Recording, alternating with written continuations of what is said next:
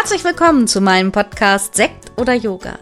In meinem Podcast, der alle 14 Tage mit einem neuen spannenden Thema online geht, teile ich meine undogmatische Meinung und Erlebnisse von Yoga und Spiritualität im Alltag. Ich bin Tanja, eine undogmatische Yogini, die Yoga und das Leben liebt.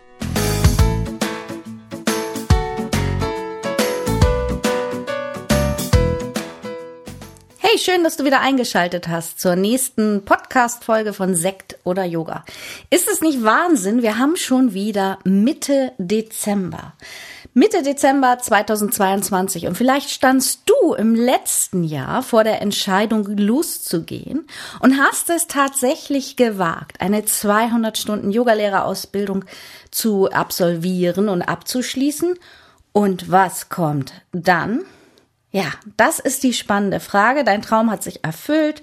Du bist den Schritt gegangen, losgegangen, hast eine transformierende Zeit in deiner Yogalehrerausbildung hinter dir. Und jetzt kommt ja doch die Frage, wie kann und soll es vielleicht für dich weitergehen?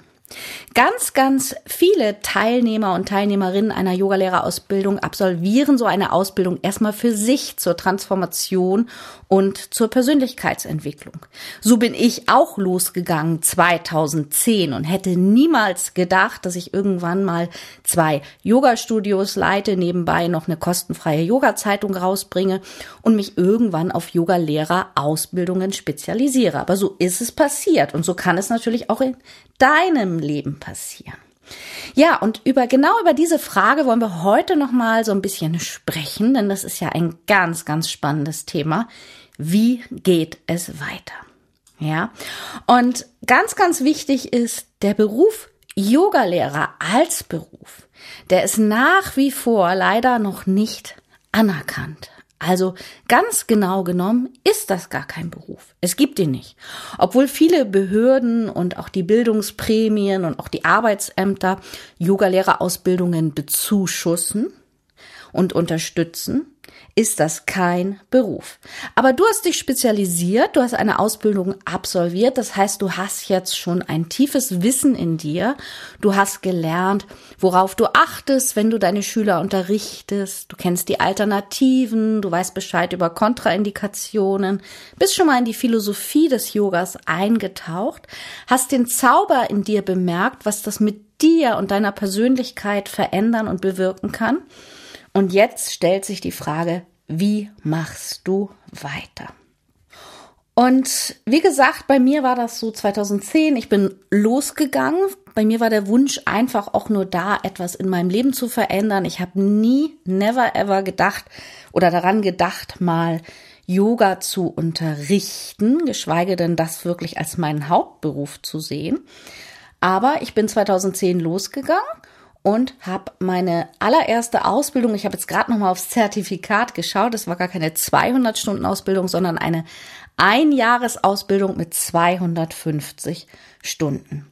Ja, und dann ist man fertig und dann hat man nach seinen Vorstellstunden in der Ausbildung tatsächlich Lust bekommen zu unterrichten, denn es macht Spaß. Bei mir war es so, dass ich auch ganz erstaunt war über mich selber. Ich war so lange im Büro, musste so oft Präsentationen halten und das war für mich immer ein Grauen, vor meinen Kollegen zu sprechen und da irgendwas zu präsentieren.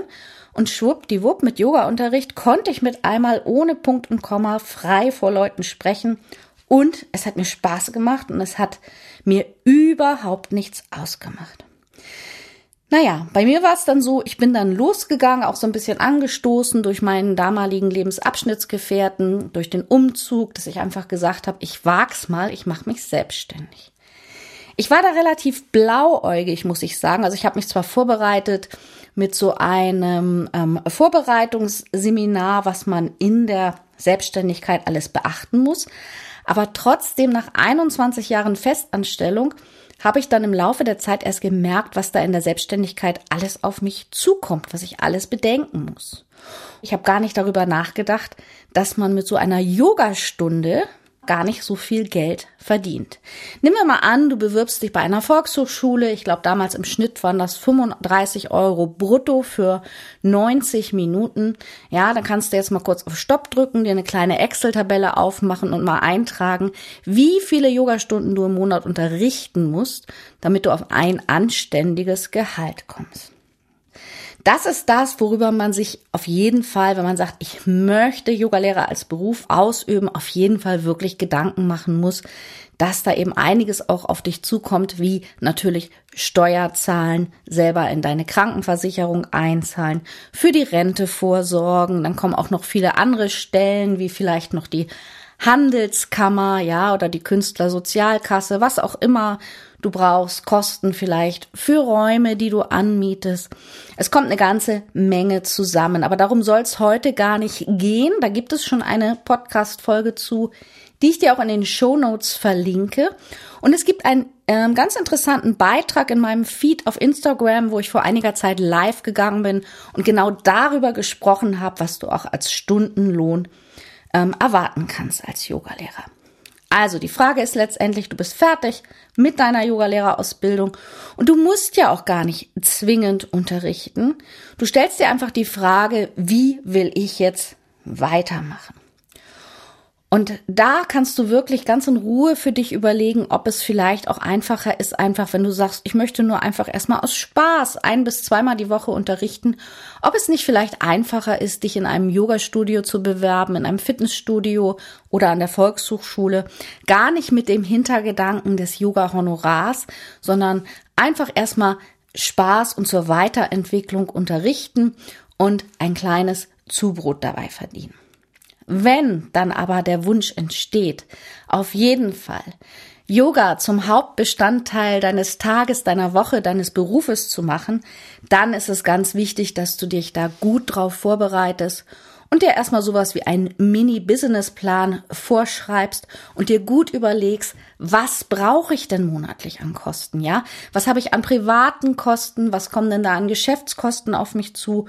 Und du möchtest ja jeden Monat auch noch ein bisschen was überhaben, dass du dir diese Zahlen wirklich richtig aufschreibst. Ich empfehle immer einfach eine Excel-Tabelle, einfach mal aufschreiben, damit du diese Zahl schwarz auf weiß siehst und siehst, was du monatlich erwirtschaften musst. Auch die Steuern nicht vergessen, auch nicht vergessen, immer was zur Seite zu legen und dann dir überlegen, ist das für mich lohnenswert, so loszugehen? Ja.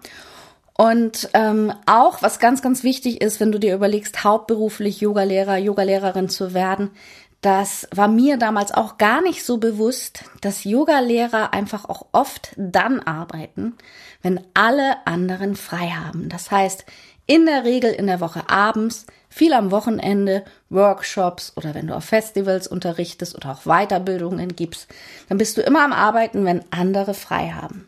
Mein Tipp, überlege dir auch das gut. Möchtest du das? Und wie viel möchtest du davon einsetzen? Das sind so ein paar ganz, ganz wichtige Tipps. Mehr von diesen wichtigen Tipps lernst du auch bei uns im Modul Unterrichtsdidaktik. Da kannst du dich als Yogalehrer auch einfach so anmelden, wenn du da mehr wertvolle Tipps für dich erhalten möchtest. Und gleichzeitig ist das Unterrichtsdidaktik-Modul das Abschlussmodul unserer 500 Stunden Ausbildung online. Ja, ich freue mich gerne, wenn du Fragen hast oder Feedback zu dieser Folge, wenn du dich bei mir meldest oder einfach unterm Feed kommentierst und freue mich auch immer, wenn du unseren Podcast einfach mal mit fünf Sternen bei iTunes bewertest. Ich wünsche dir noch eine schöne Vorweihnachtszeit. Alles Liebe und bis bald, deine Tanja.